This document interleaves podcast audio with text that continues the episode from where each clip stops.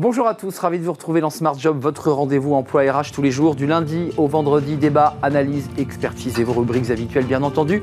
Bien dans son job aujourd'hui, on parle des enjeux de l'internationalisation, une manière d'aller plus vite grâce justement euh, au télétravail full remote. On en parlera dans quelques instants avec Abby Boissy. Smart et Réglo, le recrutement euh, pour la saison estivale, on les appelle les saisonniers. On a vu qu'il y avait des difficultés au Festival de Cannes notamment. C'est un vrai casse-tête et on fera le point avec Estelle Damilano.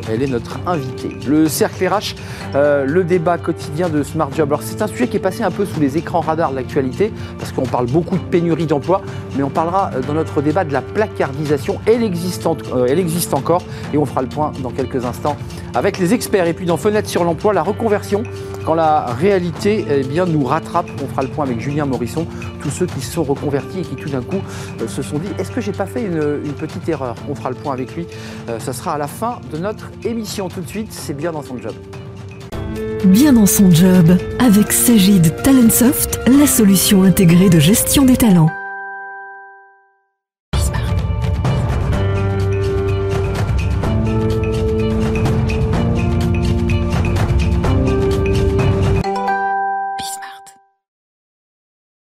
Bien dans son job et on parle des, enjeux de l'internationalisation euh, quand le marché de l'emploi tout simplement devient mondial. Alors euh, les choses ont été facilitées euh, bah, grâce au numérique, grâce au télétravail, grâce à la possibilité, eh bien, on le sait, de travailler à l'autre bout du monde. Et on en parle justement avec Abi Bouessi. Bonjour Abi. Bonjour. On est très heureux de vous accueillir, directeur stratégique partnership, partner chip et oui, le c'est pas, pas si facile. Hein. C'est pas si Tous ces titres anglais, c'est pas simple. chez Globalization Partners. Dites donc, c'est quand même un sacré titre. Hein. Absolument. Euh, en français, ça veut dire quoi? Alors, directeur de tous les partenariats stratégiques pour Globalization Partner, tout simplement. mon job, c'est de créer un écosystème de partenaires pour le, pour le marché français. Alors, euh, on va revenir au, cœur de votre métier avant de, nous intéresser euh, à votre mission. L'idée, c'est on plateformise et on permet d'aller chercher une entreprise, vous mandate et vous dit, moi j'ai besoin d'un ingénieur, le meilleur. Votre boulot, c'est aussi d'aller le chercher et de créer en fait des liens entre des talents et des entreprises sans être obligé, pour le dire simplement, de créer une filiale dans le pays où on va chercher le salarié. C'est ça l'idée Absolument. En fait, Globalization Partner propose la première euh, plateforme euh, internationale d'emploi qui permet en fait à n'importe quelle société et entreprise assez facilement euh, d'embaucher n'importe qui, n'importe où dans le monde, sans avoir besoin de créer de structure juridique. Donc ça veut dire quoi? Ça veut dire que euh, vous êtes en mesure à la fois de gérer tout le packaging juridique, parce que ça c'est souvent un casse-tête mhm. quand on va en Chine, je pense à la Chine parce que c'est souvent un gros sujet, euh, mais aussi euh, le, ciblage, la chasse du talent, ou c'est à l'entreprise d'apporter le talent? Alors on peut s'occuper aussi de la partie recrutement.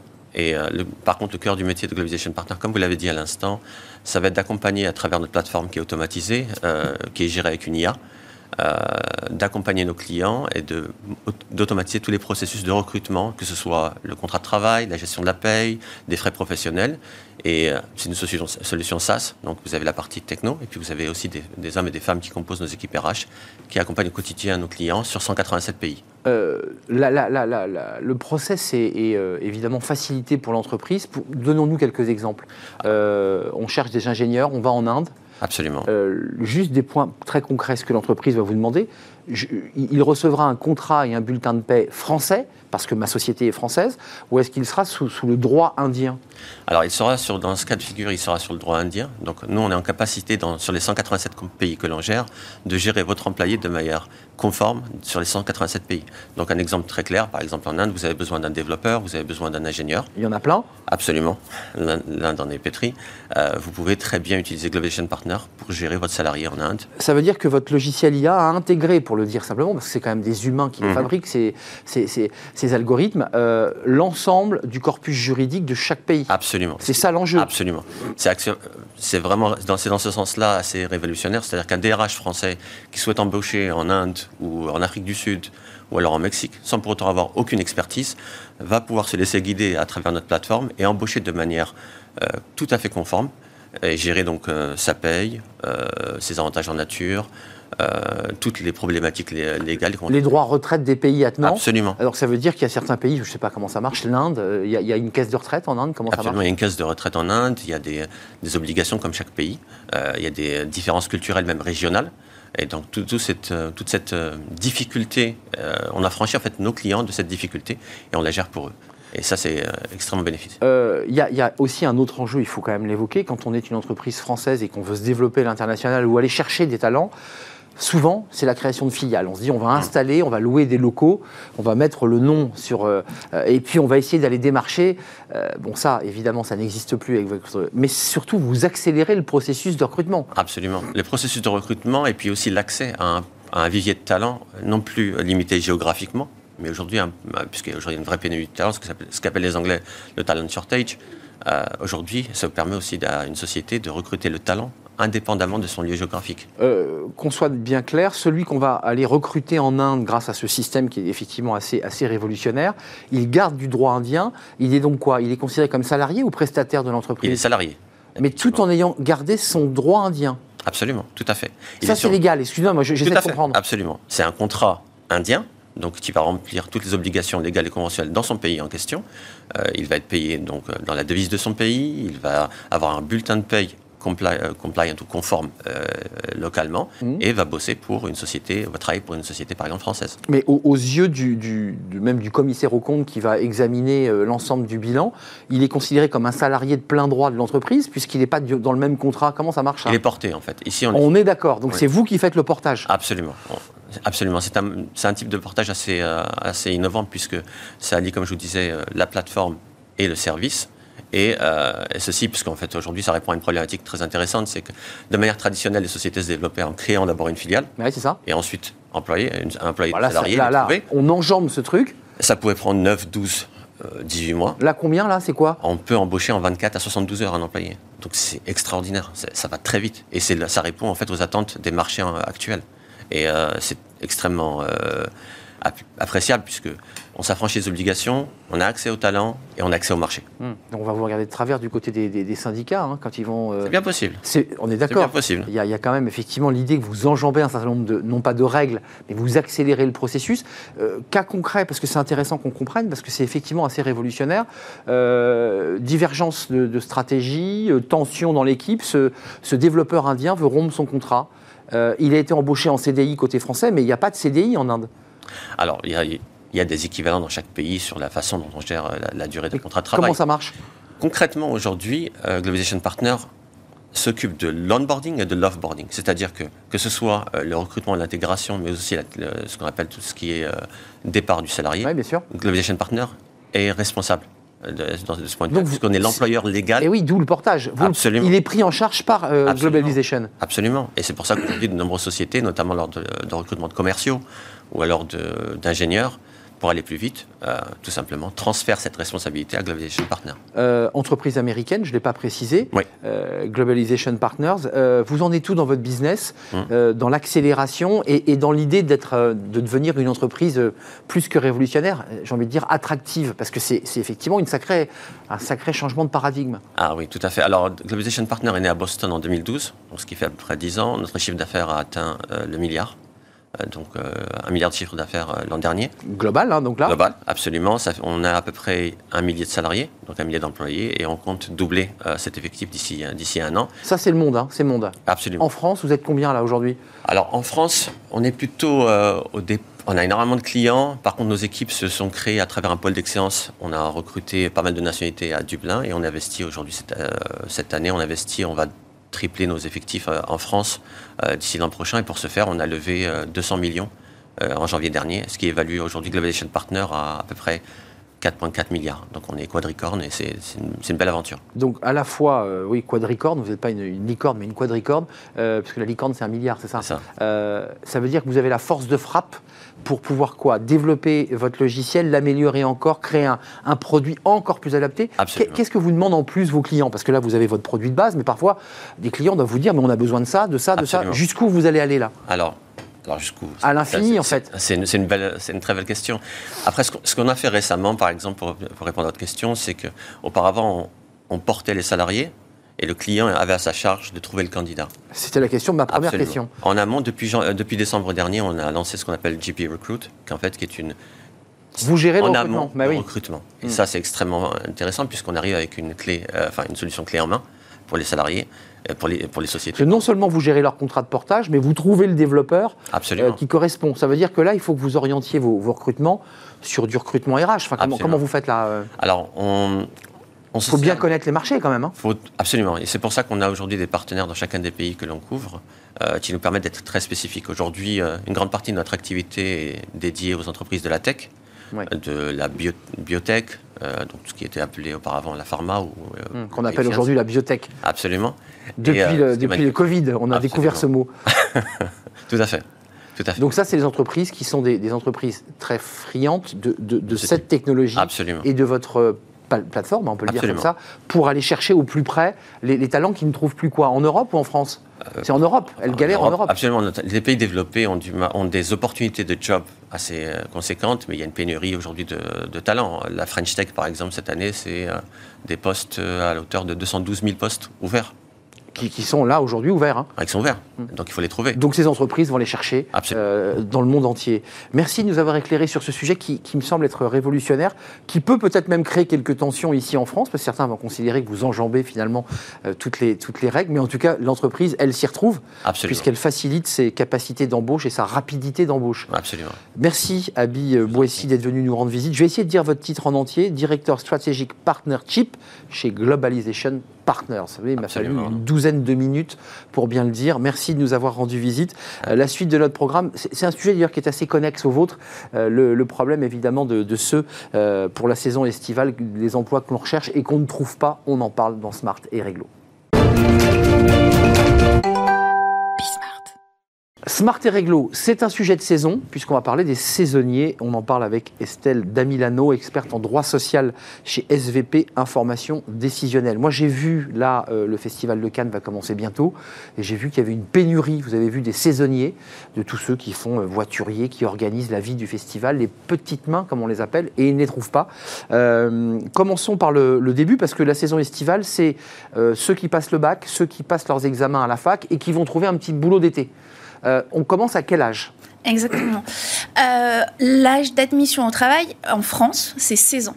Hmm. D'accord Mais il y a des restrictions, puisque à 16 ans, on n'est pas en capacité de contracter, mais si on exécute... C'est-à-dire de signer un contrat. Voilà, alors, euh, il y a une dérogation quand même, puisque si on exécute le contrat au vu et au su de ses parents, il y a une acceptation tacite. Donc concrètement, il n'y a pas d'autorisation ni des parents, ni de l'inspecteur du travail. Par contre, il va y avoir des restrictions au niveau de la durée du travail et des conditions de travail. Par contre, moins de 16 ans, on peut travailler hein, pendant les vacances scolaires à partir de 14 ans uniquement. Mais quand on, a, 14 ans, là, il faut l'autorisation de l'inspecteur du travail, au moins 15 jours avant l'embauche, et également l'autorisation express de ses parents bien sûr. Et Avec une signature euh, concrète Ah oui, oui. Un document, j'atteste voilà. là, là c'est réglementé. Et surtout, c'est que pendant les vacances scolaires. Et le jeune doit bénéficier de la moitié de ses vacances en repos. Donc, pour l'été, effectivement, s'il travaille au mois de juillet, il faut que le mois d'août, il se, il se repose. Euh, les cas de figure où un enfant ou un jeune, parce qu'on n'est pas un enfant à 14 ans, euh, est autorisé à travailler, c'est quoi? C'est les travaux des champs? C'est l'encadrement? C'est garder des enfants? Ça arrive fréquemment? Justement, les moins de saison, c'est des travaux légers. C'est-à-dire qu'il ne faut pas que ça mette en cause son développement, euh, euh, sa santé, etc. Donc le travail des champs, ça on oublie Non, ouais, ça on l'oublie. Euh, par contre, à partir de 16 ans, effectivement, on va pouvoir travailler de façon plus large, mais il y a des restrictions. Euh, c'est toute l'histoire du, droit des enfants, c'est-à-dire que tout ce qui est euh, travaux euh, dangereux, comme par exemple la démolition, l'enfouissement, ou aussi ben, dangereux pour sa moralité, donc c'est-à-dire toute l'industrie pornographique, etc. Tout ça, ce sont des mm. activités interdites. Mm. Alors bien sûr, il y, a des, y a des dérogations sur, par exemple, utiliser des machines dangereuses ou les produits chimiques. Mais encore une fois, tout ça est très réglementé. Euh, des jeunes qui parfois, euh, enfin, je, passent par euh, des, contrats non signés, c'est-à-dire qu'on passe au, black, comme on dit, je mets des guillemets, parce que souvent les travaux des champs se font de la main à la main, les jeunes travaillent, alors ça veut dire que l'employeur se met en très grand danger quand il fait ça. Exactement. Alors, il y, y a, eu une tradition pendant des années, effectivement, vous savez, de travailler dans l'entreprise familiale. Mmh. Voilà. Mais encore une fois. Ou dans le commerce familial. Voilà, exactement. Ça, c'est encore admis, mais il faut que ça soit très, très ponctuel. Ah, ça, c'est admis. C'est toléré. C'est toléré, mais uniquement si c'est ses parents voyez Donc, c'est pas le commerce à côté ou. Bah, Estelle, je m'autorise. Mm. c'est toléré, c'est-à-dire que l'inspection du travail, si elle vient faire un contrôle, elle dira bon, c'est notre fils, on l'embauche. Mais est-ce qu'elle vérifie qu'il reçoit bien un salaire? Parce qu'il arrive que des enfants ou des ados de 15-16 ans travaillent chez le commerçant ou dans la petite euh, supérette, mais les parents ne euh, lui donnent pas d'argent. Est-ce que l'inspecteur vérifie ça? Alors oui, hein, les inspecteurs, effectivement, du moment qu'on fournit une prestation de travail, on doit être rémunéré. Alors par contre, il y a euh, des rémunérations spécifiques, c'est-à-dire que si on a moins de 17 ans, le SMIC peut être minoré de 20%, et si on a moins de 18 ans, le SMIC est minoré de 10%. Donc vous voyez, on est payé, mais moins. Hmm. Juridiquement, on peut être payé moins. Enfin, encore qu'à 17 ans, on travaille comme un jeune de 18, de vous à moi, mais enfin, l'employeur gagne 10%. Voilà. Il a un peu gagné sur le, sur le, le, salaire de, de ce Voilà, et puis surtout, euh, si on a 6 mois de pratique professionnelle, après, on doit être payé au SMIC. voilà, 6 mois d'expérience dans le poste qu'on a occupé. Exactement. Euh, quel que soit l'âge, là, on, est payé. Euh, concrètement, le, ça, c'est pour les mineurs, et on voit quand même, vous devez d'ailleurs l'observer chez vos clients, mm. ils sont quand même assez hésitants, parce qu'il s'avère que je, je, le vis actuellement, à embaucher un jeune de moins moins de 18 ans. Ça reste assez compliqué. Oui, puisque en fait, les conditions de travail sont plus restrictives. C'est-à-dire que, par exemple, son temps de travail sera plus court. Il ne doit travailler que 8 heures par jour, alors qu'un majeur, c'est 10 heures voyez, mmh. maximum. C'est 35 heures par semaine. Et surtout, un jeune de moins de 18 ans ne travaille pas les dimanches et les jours fériés. ce qui pose problème pour, euh, pour l'été, euh, bien sûr. Bah, euh, tout ce qui est hamburger et consoeurs, je ne citerai pas la marque, où effectivement on travaille les week-ends. Oui, voilà. Alors après, il peut y avoir des dérogations, mais c'est sûr que, par exemple, ils ne travaillent pas de nuit. Le travail de nuit des jeunes est interdit, vous voyez. Donc du coup, il y a quand même beaucoup de restrictions, et puis il faut qu'il ait une pause plus importante qu'un majeur. Il faut qu'il ait 30 minutes de poste toutes les 4h30 au lieu de 20 minutes. Vous hmm. voyez? Donc il y a, tout un environnement de protection euh, des mineurs qui peut être un peu contraignant. Euh, quand même, je, le redis, et je ne sais pas où, en sont les, les, que vous accompagnez, on a quand même une difficulté de recrutement euh, pour la saison estivale. Alors on évoquait tous les métiers, bien évidemment les métiers d'animateurs, de, les métiers de, remplacement dans les usines, mais on voit quand même, même à Cannes, qui est quand même un lieu qui est assez paradisiaque, entre guillemets, il manque 350 euh, euh, saisonniers. Pourquoi ça marche pas? Qu'est-ce qui se passe? Alors déjà, Cannes, c'est pas pendant les vacances scolaires. voilà, donc vrai. voilà, c'est ça. Donc euh, il faut que, il faut que la personne s'organise. Voilà, ah c'est ça. Il faut que ça soit pendant les vacances scolaires. et après, effectivement, on a un problème de peut-être d'organisation du travail, mais qui est fait de la protection de la santé, de la sécurité. Et, et du coup, à Cannes, vous savez, les journées sont très très longue. C'est vrai. Voilà, et donc un jeune euh, qui doit travailler 8 heures maximum et il ne fait pas d'heures supplémentaires, bon, peut-être effectivement il y a une restriction. On le redit, pas d'heures supplémentaires Non, il faut qu'il fasse 35 heures par semaine. Pas, plus. Voilà. Et surtout, il faut qu'il ait deux jours de repos consécutifs. D'accord, donc, vous euh, voyez, euh, c'est impossible à Cannes. Sinon, la, sanction, c'est quand même la contravention de 5e classe, hein, c'est 7500 euros autant de fois de jeunes indûment employés. Donc euh, si à Cannes, ils prennent 10 euh, jeunes, euh, ça, sera 10 jeunes fois 7500 euros. On a des cas réels, parce que là, évidemment, vous nous sortez le, code avec les peines maximales encourues. Mm. Dans les faits, est-ce qu'il y a aujourd'hui des, procédures engagées contre des employeurs sur la manière J'ai le sentiment qu'on en parle peu de ce sujet. Alors, dans les faits, le gros problème, c'est plutôt dans les hôtels, cafés, restaurants eh et, le service de l'alcool. Eh. Parce que, vous savez... Il n'a pas le droit de servir d'alcool. Non, il n'a pas le droit de servir l'alcool. Après, il y a des dérogations pour les jeunes qui sont en apprentissage, vous savez, qui sont euh, en contrat de professionnalisation, hmm. qui peuvent être quand même dans ces, dans ces restaurants-là, mais ils ne servent pas de l'alcool. Donc c'est le problème des discothèques, voilà, euh, des bars de nuit, des, endroits là, festifs. là, il y a des contrôles. Hein. Là, euh, vraiment, hein, il y, a, y, a, quand même des contrôles importants. juste un dernier mot, il y a eu aussi un débat, notamment sur les apprentis. Vous savez, c'était la grande anecdote où on interdisait à l'apprenti d'aller grimper sur un escabeau pour remettre une, une ampoule.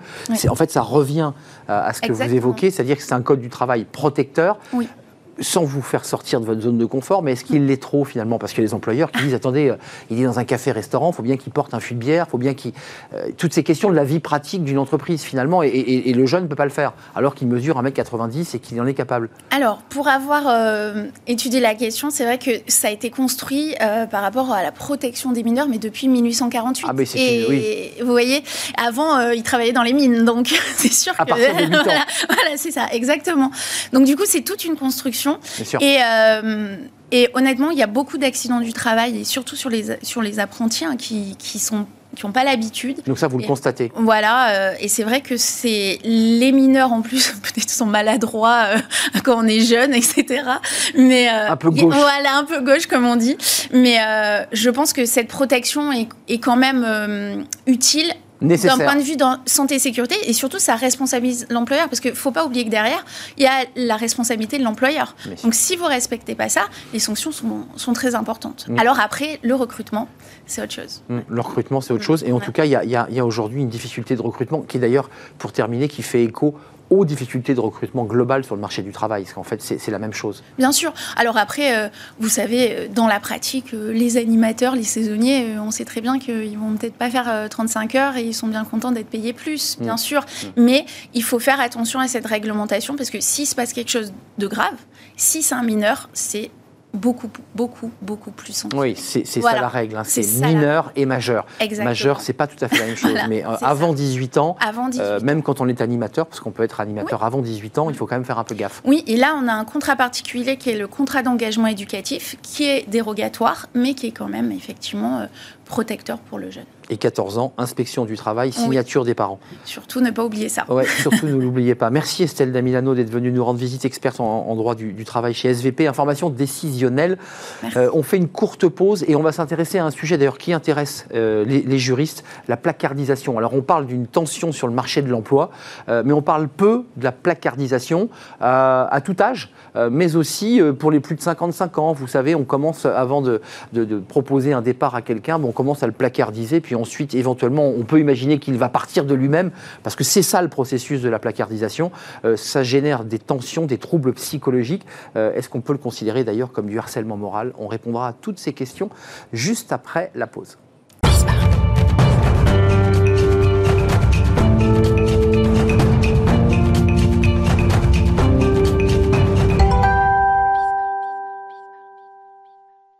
Le cercle RH, le débat quotidien de, Smart Job. On va parler d'un sujet qui est un peu passé sous les écrans radars de, l'actualité, puisqu'on parle de pénurie d'emploi, de burn-out, de salariés qui sont sous pression.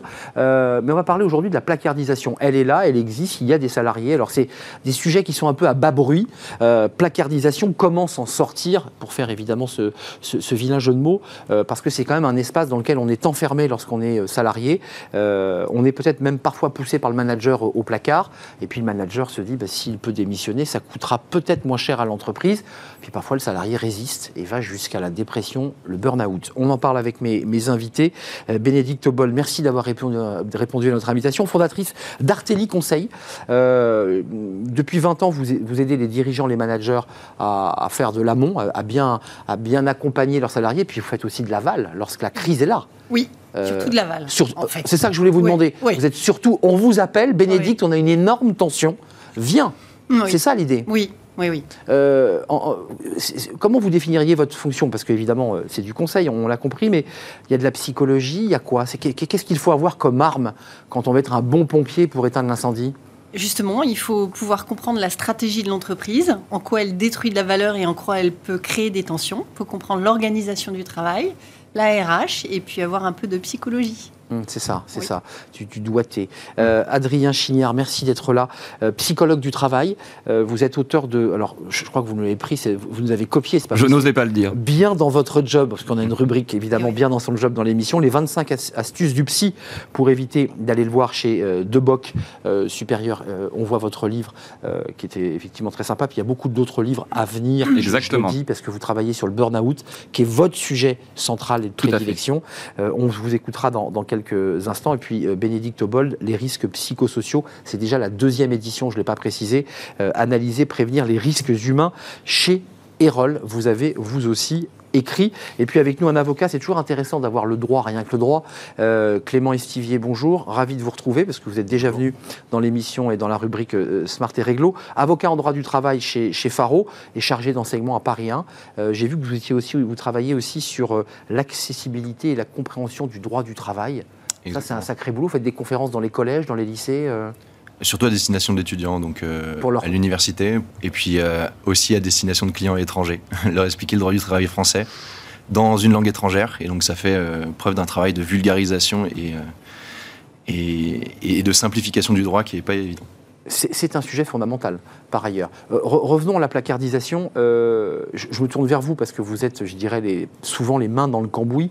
Euh, au moment où on nous dit qu'il y a une pénurie d'emplois, que les RH sont stressés, que tout va bien sur le marché du travail, que le chômage baisse, on a le sentiment que ce sujet-là, finalement, a un peu disparu, que bah, bah, n'y a plus de placardisation, puisqu'effectivement, on manque de, on, manque de bras.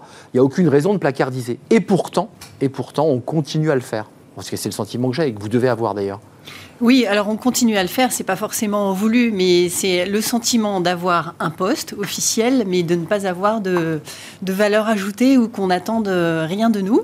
Alors c'est une situation qui dure de moins en moins par rapport à ah, avant. Ça parce baisse. Que, oui, les entreprises n'ont plus les moyens d'entretenir financièrement euh, sur le long terme euh, voilà, des personnes qui occupent des postes sans, valeur ajoutée, mais c'est un sujet euh, très pénible pour ceux qui le, qui le vivent. le placard, c'est un joli titre sur un bureau, euh, sur une porte, avec quelqu'un qui globalement ne fait plus rien et qui peut même se permettre, puisque je l'ai déjà entendu, de ne même pas venir au boulot. Oui, ou dont on n'attend rien.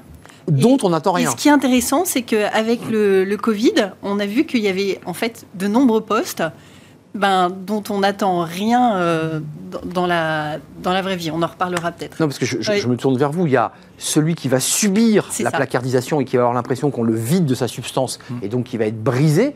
Et puis, il y, en a d'autres qui vivent très très bien la placardisation parce que pendant ce temps-là, je le dis un peu directement, ils vont jouer au golf, ils vont faire un peu de tennis et pendant ce temps-là, leur entreprise leur paie leur travail sans qu'ils ne fassent rien. Et ça existe. Euh, c'est pas le même sujet là. Il y a deux sujets. Ça, existe, mais attention, ça existe à la marge cette dimension-là, parce que souvent on a le sentiment que la surcharge de travail est un drame et que la sous-charge est idéale, et ce n'est pas vrai. En fait, la sous-charge de travail, elle crée un sentiment d'inutilité chez l'être humain, et pour racheter ce sentiment d'utilité, je vais m'hyper investir pour avoir l'impression de mériter mon salaire. Mais comme le disait Bénédicte, vous vous hyper investissez sans qu'il y ait d'attente par rapport à votre job. Donc on boxe C'est comme si vous pédaliez, vous pédaliez, mais il n'y a pas de chaîne sur le vélo et vous finissez par vous effondrer. Hmm. Et ça, c'est dramatique. Donc ça veut dire que là, c'est le psychologue qui s'exprime, c'est quelqu'un qui va être dans une forme de, de surinvestissement mais en fait, il, mouline dans le vide. Il boxe dans le vide. En face, le manager lui dit Ouais, bon, c'est bien ce que tu fais, mais j'ai pas besoin, quoi. Et ça a des incidences, si vous voulez, qui sont sacrés un climat d'insécurité psychologique. Ça a des incidences sur tout le collectif de travail, parce que voir quelqu'un s'évertuer quelque part à, progresser, à créer de la valeur, et pour autant, euh, cette valeur n'est ni reconnue ni attendue, bah, les uns et les autres se disent Qui sera le prochain? Juste par vos expériences, et je vais donner la parole à Clément parce que j'ai une question de droit à lui poser, mais c'est quand même plus vrai dans les grands groupes que dans les petits groupes, euh, je dirais des entreprises à taille humaine, voire même des PME. Les grands groupes donnent le sentiment comme ça qu'on peut un peu se planquer ou qu'on peut s'autoriser à cacher un salarié euh, assez tranquillement. Oui, non Ça s'appelle la dilution de la responsabilité en psychologie, c'est-à-dire que plus vous avez de personnes dans une même unité géographique, nécessairement, plus les uns et les autres se sentent déresponsabilisés par rapport à ça. Et puis, c'est ce que disait Bénédicte, c'est plus facile dans un grand groupe de payer quelqu'un sans qu'il crée de valeur que dans une petite TPE où nécessairement vous avez besoin bah, ça que se voit. chaque euro investi bah génère un retour sur investissement. Vous, rencontrez vos clients sans, les citer évidemment, mais euh, c'est des grands groupes, c'est des structures importantes, c'est des grosses ETI. Euh, c'est quoi le profil des entreprises où il y a des difficultés? Euh, où il y a des situations de placardisation. De, placarisation, eh oui. Euh, oui, oui, c'est souvent des, entreprises intermédiaires et des grandes, euh, grandes entreprises où on a les moyens de la placardisation. On en revient toujours à cela. Juste un mot avant de donner la parole à Clément, la tranche d'âge, puisqu'on évoque souvent la difficulté des seniors. Plus de 100 000 seniors sont à la recherche d'un emploi de plus de 55 ans. Ce sont des personnes qui racontent souvent un peu la même histoire. ils ont un peu décroché, on les a un peu placardisés, puis ensuite ils sont partis ou ils ont été licenciés. c'est plutôt des seniors ou pas? Il y a des quarantenaires. Ah eh oui. Alors, est-ce que ce sont des seniors ou pas Vous voyez, maintenant. Bah, je crois que pour, euh, pour l'emploi, les seniors, c'est 45 ans. Hein. Eh oui, et eh oui, voilà. Mais il y a, y a, vraiment des quarantenaires euh, qui sont, euh, qui sont placardisés, alors, dans, une, dans cette situation intermédiaire où on leur demande gentiment de, de sortir, mais sans forcément payer cette. c'est ça l'objectif. Clément Estivier, pour revenir au droit, quand on dit placardiser, est-ce qu'un salarié, c'est là où c'est un peu compliqué, peut se retourner vers les syndicats, vers la inspecteur du travail en disant moi je, je et les prud'hommes je suis placardisé je réclame mes droits. C'est compliqué là, le mot placardisation il n'existe pas dans le droit du travail. Il est euh, cité par euh, quelques décisions de jurisprudence effectivement. Euh, mais en réalité, on parle de vider, son, vider un poste de sa substance ou retirer des responsabilités ou retirer des attributions essentielles. Euh, c'est surtout ça en réalité. Mais ce qui est intéressant en tout cas en droit du travail, c'est de voir un petit peu le contexte dans lequel ça se place. C'est-à-dire qu'on se, rend, on se rend compte que plus on a une sécurité de l'emploi, et plus le risque de placardisation est important. Eh oui. C'est-à-dire que Eh oui. euh, c'est lorsqu'on ne veut pas, ne peut pas, ou lorsque le licenciement est trop cher, qu'on va s'orienter soit indirectement, soit consciemment, vers une hypothèse de placardisation. Donc, euh, on se rend compte, nous, euh, que ça concerne effectivement des salariés qui ont une grande ancienneté, Ah, euh, des salariés également, euh, parfois en retour de congé maternité. Ça peut exister également, parce qu'on se rend compte que euh, le remplaçant de la personne partie en congé maternité fait l'affaire. A fait des donc- étincelles. Bah oui. Exactement. Et donc, on ne sait pas véritablement comment agir avec la personne qui, re- qui revient de son congé maternité. Donc, on a plein de situations qui conviennent en fait de d'apprécier au cas par cas.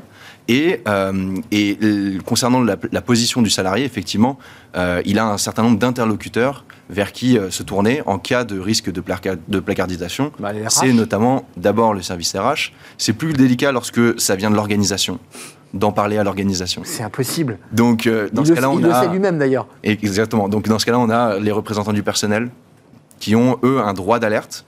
Et on, en- on y reviendra peut-être, mais effectivement, ça peut constituer un risque de harcèlement moral. Alors j'ai vu que c'était un, point de droit sur lequel vous vous écharpiez entre avocats, entre experts du droit, parce que c'est compliqué de pouvoir faire valoir la notion de harcèlement moral, puisque l'employeur, pour être très précis, euh, est libre d'attribuer les fonctions qu'il souhaite aux salariés. Donc euh, je ne veux pas faire le, le défenseur des entreprises, mais en l'occurrence, c'est de ça dont il est question. Exactement. En fait, il y, a un- il y a une contradiction entre euh, le pouvoir de direction, donc c'est-à-dire la liberté d'attribuer euh, telle oui. tâche à un tel, telle tâche à un tel, et euh, à côté de ça, la modification et le respect du contrat de travail. Eh oui, Et donc, le c'est là où ça, travail- ça heurte. C'est là où ça se choque. exactement là où ça heurte. Et donc, euh, on va avoir la possibilité de- d'attribuer des fonctions euh, à un salarié dans le respect de sa fiche de poste et surtout dans le respect de l'intitulé de son poste. Et donc, il va falloir respecter ses responsabilités. Et la distinction que fait la jurisprudence aujourd'hui, c'est est-ce qu'il y a une diminution de responsabilité Est-ce qu'il y a une Oui. diminution de niveau hiérarchique Et est-ce qu'on respecte le la classification du salarié? Euh, Il y a un choc, juste, et ça, ça fait écho à ce que vous faites, euh, vous, monsieur le psychologue, c'est que, euh, notamment, c'est vrai pour ceux qui ont des responsabilités et qui découvrent un jour qu'ils ne sont plus invités aux réunions, qui ne participent plus aux, aux- aux décisions importantes alors qu'ils le faisaient six mois avant, et donc ils n'ont plus d'aspect opérationnel sur les décisions. Et là, c'est une chose qui est terrible pour un Mais être humain. c'est- une technique de harcèlement, c'est-à-dire c'est un. Pour vous, c'est du harcèlement. Mais en fait, c'est un harcèlement par technique d'isolement. C'est Ce qu'il faut savoir, c'est que le premier rempart contre la détresse psychologique en situation de travail, c'est le soutien des pairs, le soutien des collègues. Un fardeau est moins difficile à porter à plusieurs. Et si effectivement euh, vous êtes placardisé, on vous prive de son soutien, de ce soutien. Non seulement vous allez mal, mais on vous prive de la possibilité d'aller mieux. C'est pour ça que c'est un mode de fonctionnement et un comportement qui relève de la perversité. Je ne parle pas de la personne, je parle du comportement en tant que tel. Ou de Et l'organisation. c'est exactement pour revenir à ce que vous disiez au départ, la raison pour laquelle il passe sous la table, parce que les comportements pervers ont vocation à être tus dans l'organisation. Juste, le- il y a des êtres humains pervers, ça on l'entend. Est-ce qu'il y a des organisations qui fabriquent ou qui génèrent une forme de perversité?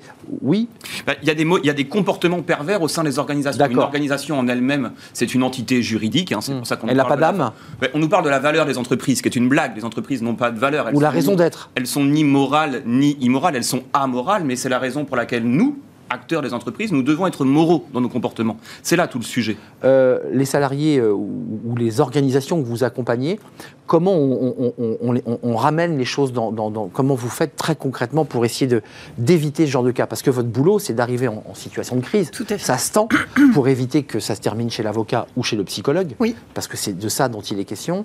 Euh, comment on fait là? Dans les diagnostics qu'on fait, on, fait vraiment un, on met, comme vous le disiez, les mains dans le cambouis pour voir vraiment les contenus des postes des uns et des autres.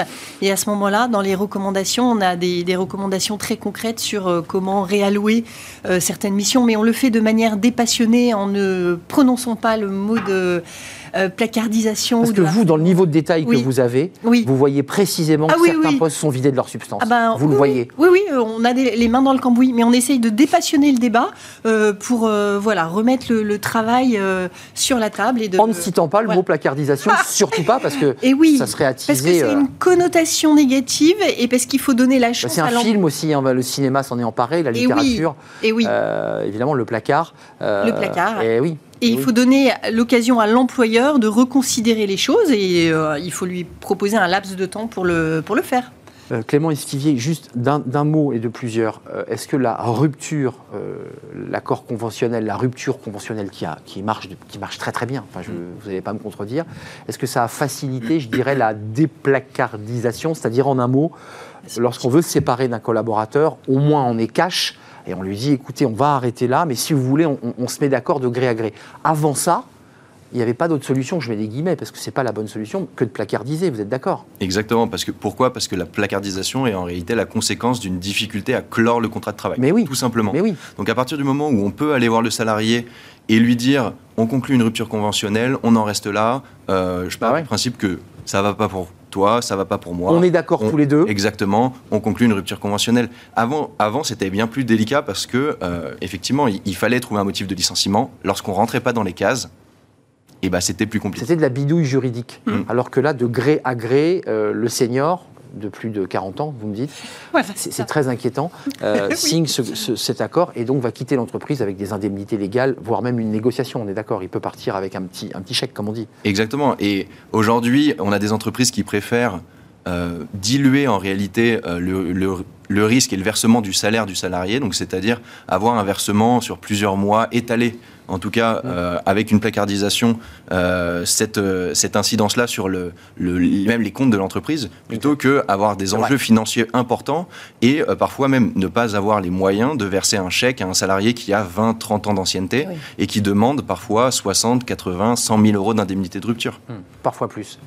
Parfois. Et parfois plus. Adrien Chignard, juste d'un mot, le fait qu'il y ait euh, ce contrat, et là je voudrais que ça repasse à travers le psychologue, ça apaise les souffrances parce que de gré à gré, l'employeur vous dit on n'est plus, on n'est plus en phase, c'est un peu comme une histoire d'amour, on n'est plus en phase, on va arrêter là, mais par contre, on va euh, d'une manière juridique encadrer tout cela.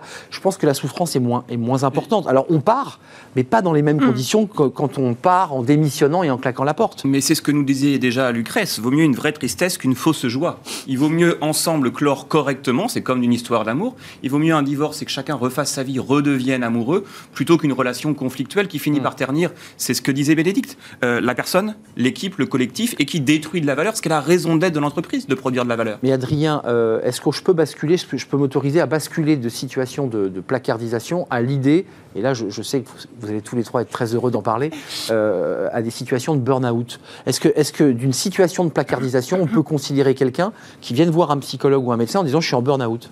Mais en fait, on Je a pète les plombs, quoi. On sait scientifiquement qu'on a six facteurs précipitants du burn-out, en six facteurs organisationnels, six facteurs de stress, si vous voulez, qui sont précipitants du burn-out en situation de travail. Et on retrouve dans les situations de placardisation, alors attention, je mets de côté les placards dorés. Parce qu'il en Ce existe. que j'évoquais tout à l'heure. On pourra y revenir. La spécialité des, plata- des placards dorés, ce que moi je vois, c'est les personnes qui ont été, qui ont eu des pratiques pas top top, souvent dans le top management, dont on a reconnu qu'ils étaient en situation on les met de sous le tapis. Et on veut pas te faire partir officiellement parce que ça serait un désaveu public. Et donc on te met dans un placard les quelques années, le temps que tu retrouves un autre tout job. à fait Ce exact. qui existe, dans, nous on bosse avec quasiment toutes les entreprises du CAC 40, c'est ce qu'on voit régulièrement dans les situations euh, actuelles. Après, par rapport à ce que vous dites sur les situations de burn-out, qu'est-ce qu'on trouve dans les facteurs précipitants du burn-out? Alors, on va trouver effectivement la question de la charge de travail, pas uniquement la surcharge, on trouve des éléments de sous-charge de travail qui sont Ah, dépressogènes, donc on le manque de contrôle sur la situation, le sentiment d'injustice organisationnelle, le manque d'équité. Et là, on voit que le tableau clinique est quand même très proche de la placardisation. On retrouve en tout cas dans les placards certains phénomènes qui sont précipitants des situations de burn-out. Enfin, je m'arrête un instant sur les placards dorés, puisqu'on l'a très peu évoqué. Vous évoquez effectivement de- des personnes que l'on met sous le tapis, tout en maintenant leur niveau de salaire souvent élevé, euh, pour éviter quoi? Pour le dire simplement, les vagues, pour éviter que ces personnes puissent se répandre ou qu'on on puisse apprendre la- les comportements qu'ils ont eus. Donc on les cache, mais par contre on les paye. Oui. C'est c'est de ça dont il est question. Exactement. Euh, vous, vous êtes Clément, ce- ce- le placard doré, juste pour faire une parenthèse, parce que c'est des sujets importants, c'est des personnes qui parfois ont, ont eu des difficultés, euh, se sont fait épingler dans l'entreprise, mais on les vire pas. Et pourquoi? Parce que souvent, dans une organisation, quand on a un souci avec un salarié, on est responsable, en tant qu'employeur, d'une obligation de sécurité de résultat. C'est ça. Et donc, on doit, c'est une obligation, réagir en cas de harcèlement moral, harcèlement sexuel, agissement sexiste. Et donc, on doit prendre une mesure, en principe disciplinaire, vis-à-vis de responsables avérés de situations de harcèlement moral ou harcèlement sexuel. Et la mutation peut être euh, considérée comme une conséquence, justement, de cette, euh, hmm. enquête-là. C'est très très intéressant de voir qu'effectivement le burn-out, il n'y a pas que des critères de surcharge, mais qu'il peut y avoir des critères de sous-charge de, travail.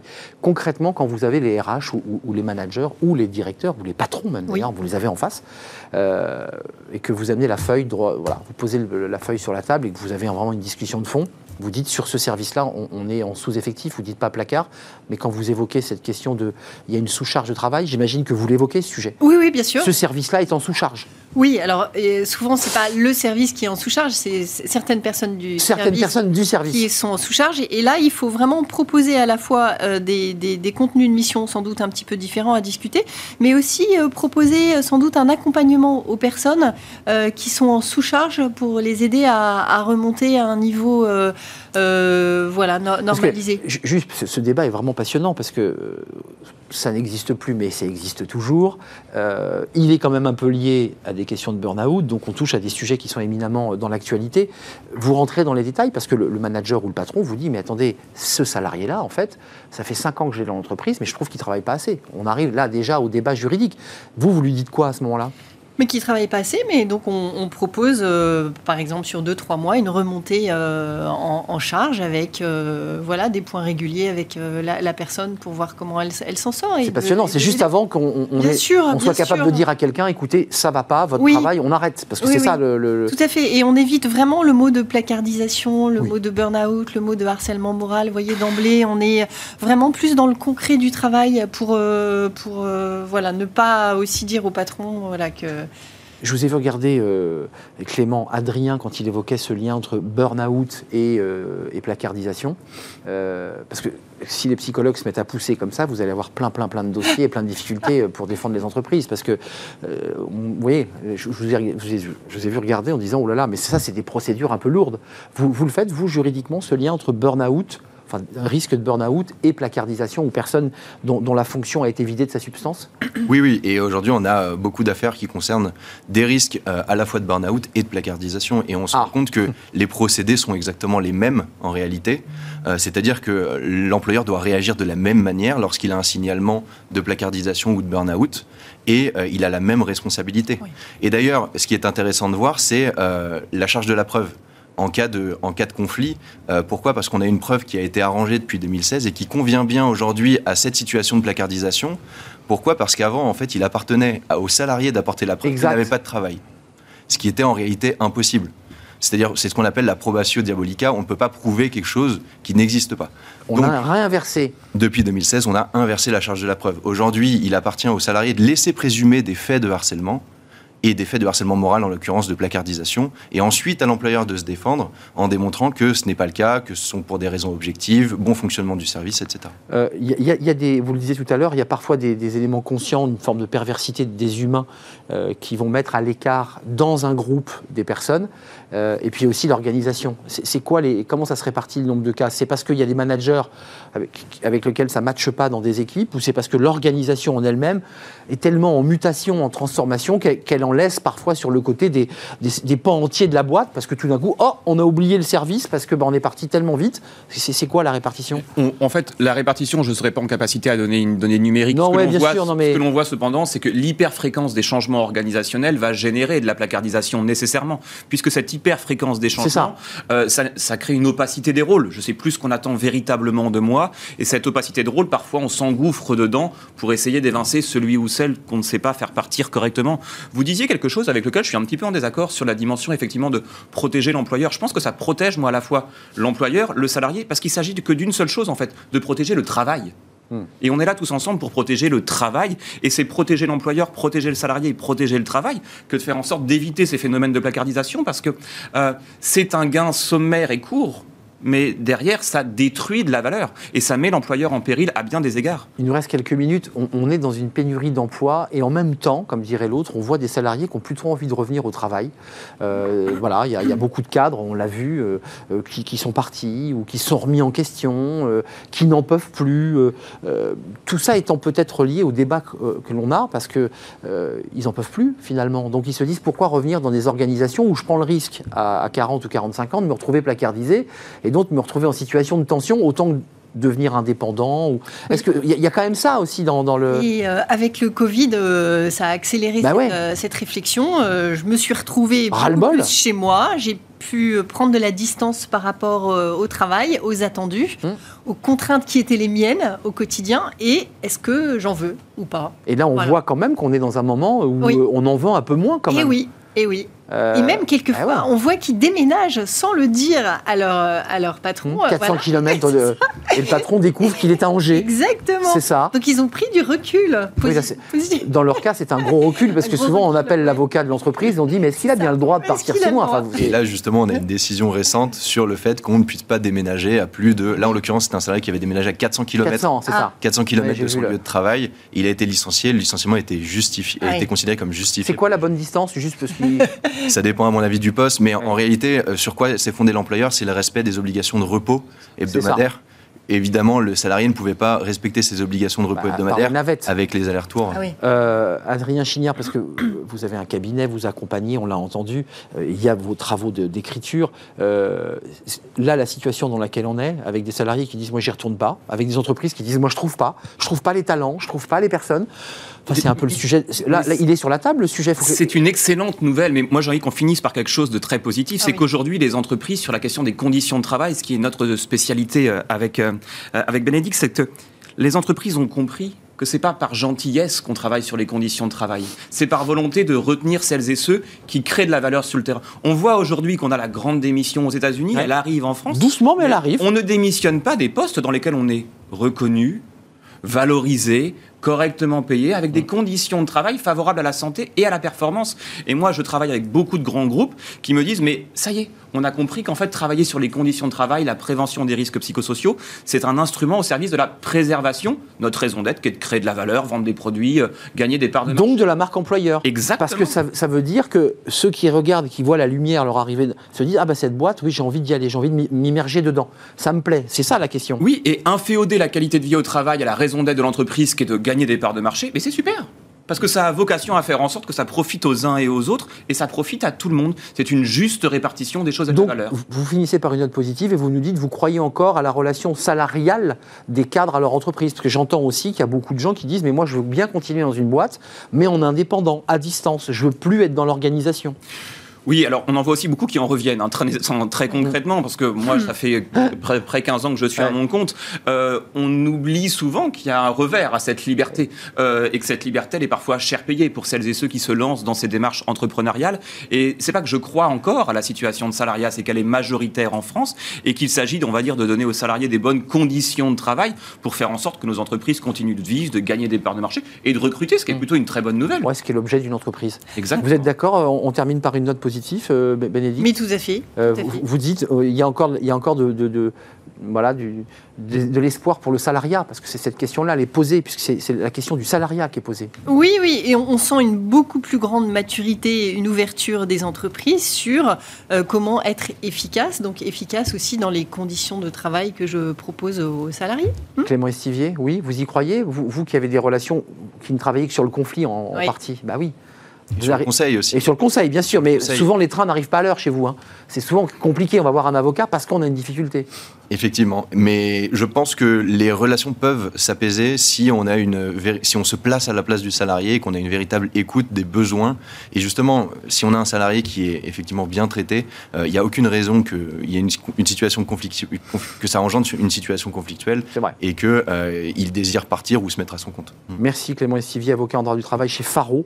Bénédicte Obol, merci. Euh, Artelli Conseil et les risques psychosociaux, c'est chez Erol. Et merci à Adrien Chignard, psychologue du, du travail, bien dans votre job, les 25 astuces du psy pour éviter d'aller le voir. J'adore le titre.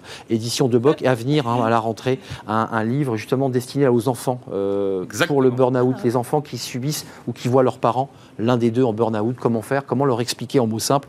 Ça sera un livre, peut-être vous viendrez nous, nous le présenter d'ailleurs. Grand euh, plaisir, janvier 2023. bah écoutez, vous serez le bienvenu en janvier 2023. Merci à vous trois pour ce débat passionnant. On termine par Fenêtre sur l'emploi et on ne va pas être dépaysé euh, avec Julien Mauricie. On va revenir bah, sur ceux qui reviennent justement de la reconversion. Ils, avaient, ils, ils partaient au paradis, bah, ils ont parfois un peu vécu l'enfer. On en parle avec lui.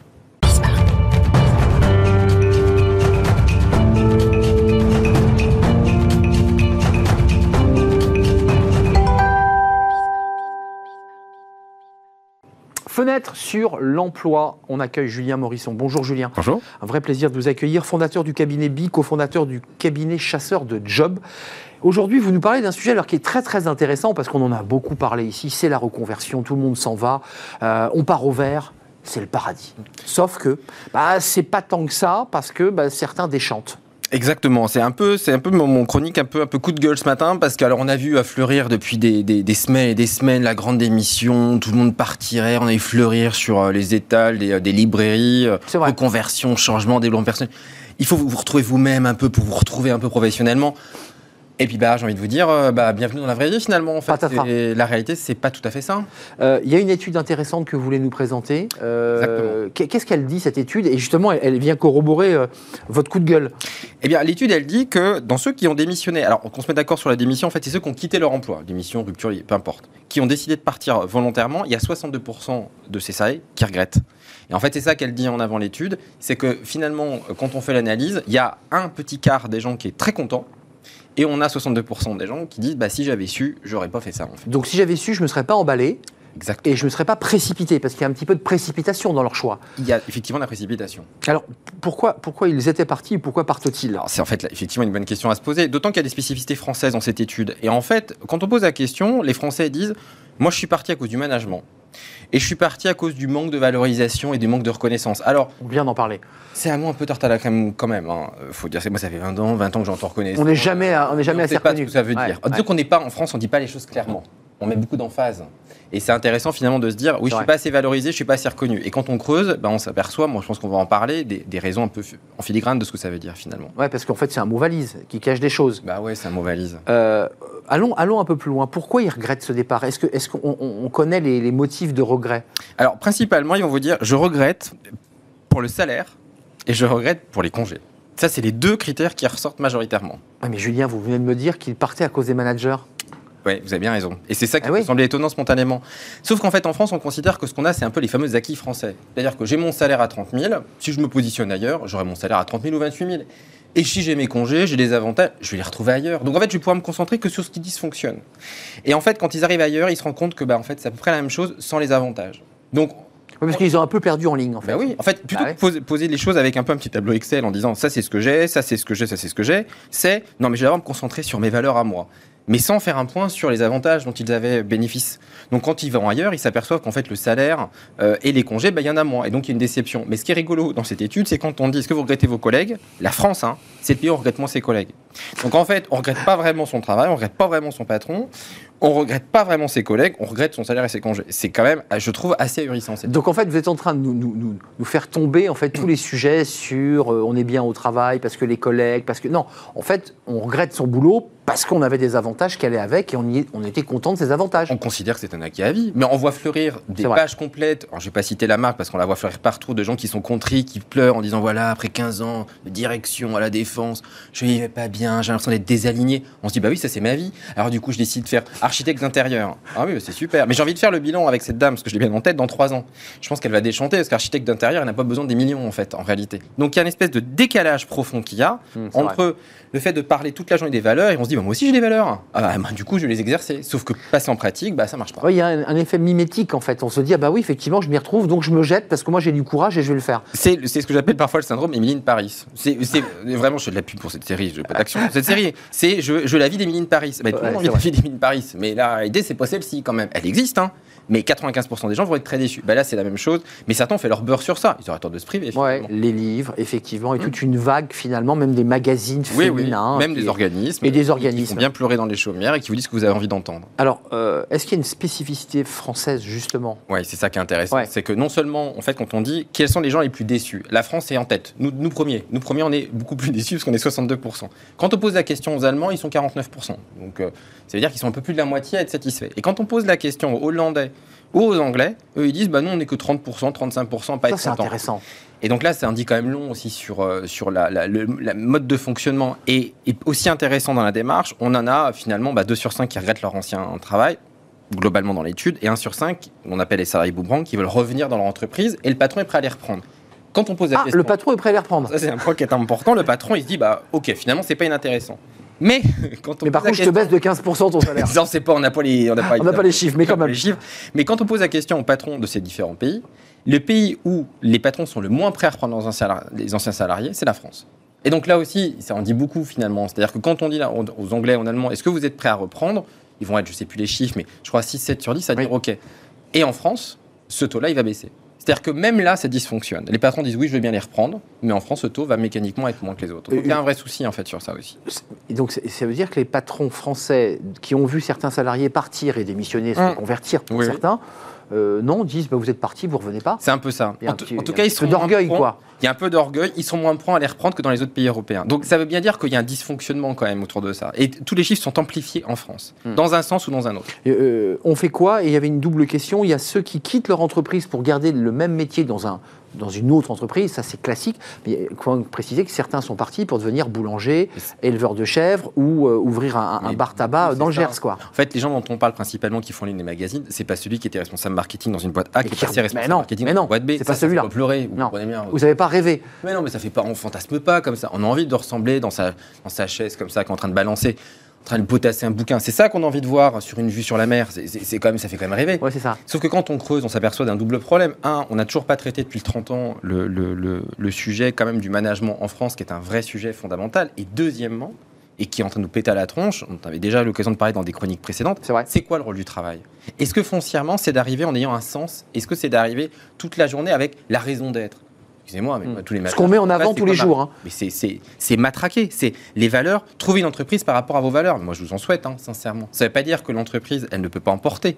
Ce que je dis simplement, c'est Ouais. qu'être animé uniquement par ça. Et à un moment donné, il y a une espèce d'injonction de faire. Injonction au bonheur. hein. Injonction au bonheur. Ouais. Et que l'entreprise doit faire. C'est Ouais. pas vous. C'est important de le savoir. C'est pas vous en tant que C'est tel. à l'entreprise de C'est trouver les solutions de mon bonheur. Tout à fait. C'est l'entreprise qui doit trouver les solutions bonheur. Et Mm. sinon, faites une c'est reconversion. Et puis vous allez revenir. Et puis on va vous dire, mais le marché n'en a pas besoin. C'est pour ça que vous avez autant de difficultés. Pour des serveurs, des aides-soignantes. Parce qu'en réalité, côté valeur, il y en a peu qui vont être en classe. hein. On a envie de porter des valeurs d'écologie, d'environnement et de start-up. Sauf qu'en face, ça recrute pas. Et donc, on est typiquement dans ce, dans ce paradoxe-là, qui est des métiers qui recrutent, mais sauf que pas forcément porteurs de valeur. Des métiers qui ont un effet super waouh. Bah, tout le monde arriverait d'être éditeur ou éditrice. Moi, je suis navré. Enfin, à un moment donné, euh, ça va pas accueillir tout le monde. Quoi. Moi, j'adorerais être égyptologue. Je vous cache pas que j'ai regardé le statistique d'embauche. On a 5-7 environ par an. Je vais pas tout miser dessus, on va dire. 5-7, c'est-à-dire. Embauche. Embauche. Ouais, c'est peu, c'est peu. Il y a 5 égyptologues embauchés par an. Ouais, c'est quelque chose comme ça. Bon, faut dire que c'est une niche égyptologue. c'est une méga niche. Voilà. Mais si Euh, je suis porté sur mes valeurs, Arnaud, pourquoi je ne pourrais pas être égyptologue? Oui, je, je- mais je vois le côté Ouais. non pas cynique, mais un, petit ai peu, mis un peu moqueur. un petit peu de- Voilà, d'égyptologue. Il vous reste que le chapeau Oui, je Euh, quelque chose. et, et- et- et les, guêtres, les guêtres, évidemment, pour éviter les serpents. Oui. Euh, non, mais vous, vous- dites effectivement, attention euh, à trop vendre du rêve. Parfois, on descend. on- En fait, Voilà. ce que je regrette beaucoup, c'est le miroir aux alouettes qu'on est en train de voir des, des- des gens qu'on voit, sur la, qu'on voit à la télé. Et quand on est le soir, qu'on rentre après sa journée de boulot, Mm. regarder les enfants, c'est compliqué. On se dit, mais vous finalement, moi aussi, que c'est quoi ma vie à 38, 40, 45 ans c'est vrai. Pourquoi je ferais pas autre chose Et certains s'embarquent dans des, dans des formations, les suivent. Il n'y a jamais autant de coachs. Et se plantent. C'est 150 000. c'est- Tout le monde ne va pas en vivre. Et du coup, vous avez une déception très forte. Le coup de gueule de Julien Morisson. Vous avez raison, c'est un vrai, vrai sujet. Euh, la reconversion, attention, danger pour certains. Euh, fondateur du cabinet BI, cofondateur du cabinet Chasseur de Jobs. C'est un vrai plaisir, Julien, de vous accueillir sur le plateau. L'émission est terminée. Merci à vous, merci de votre fidélité. Merci à Axel Polou euh, pour la réalisation. Merci à Saïd pour le son. Merci à Fanny Griesmer. Merci à Lily. Et merci à Carla pour l'accueil invité. Merci à vous, surtout, qui nous suivez régulièrement. Je serai là demain. Bye bye.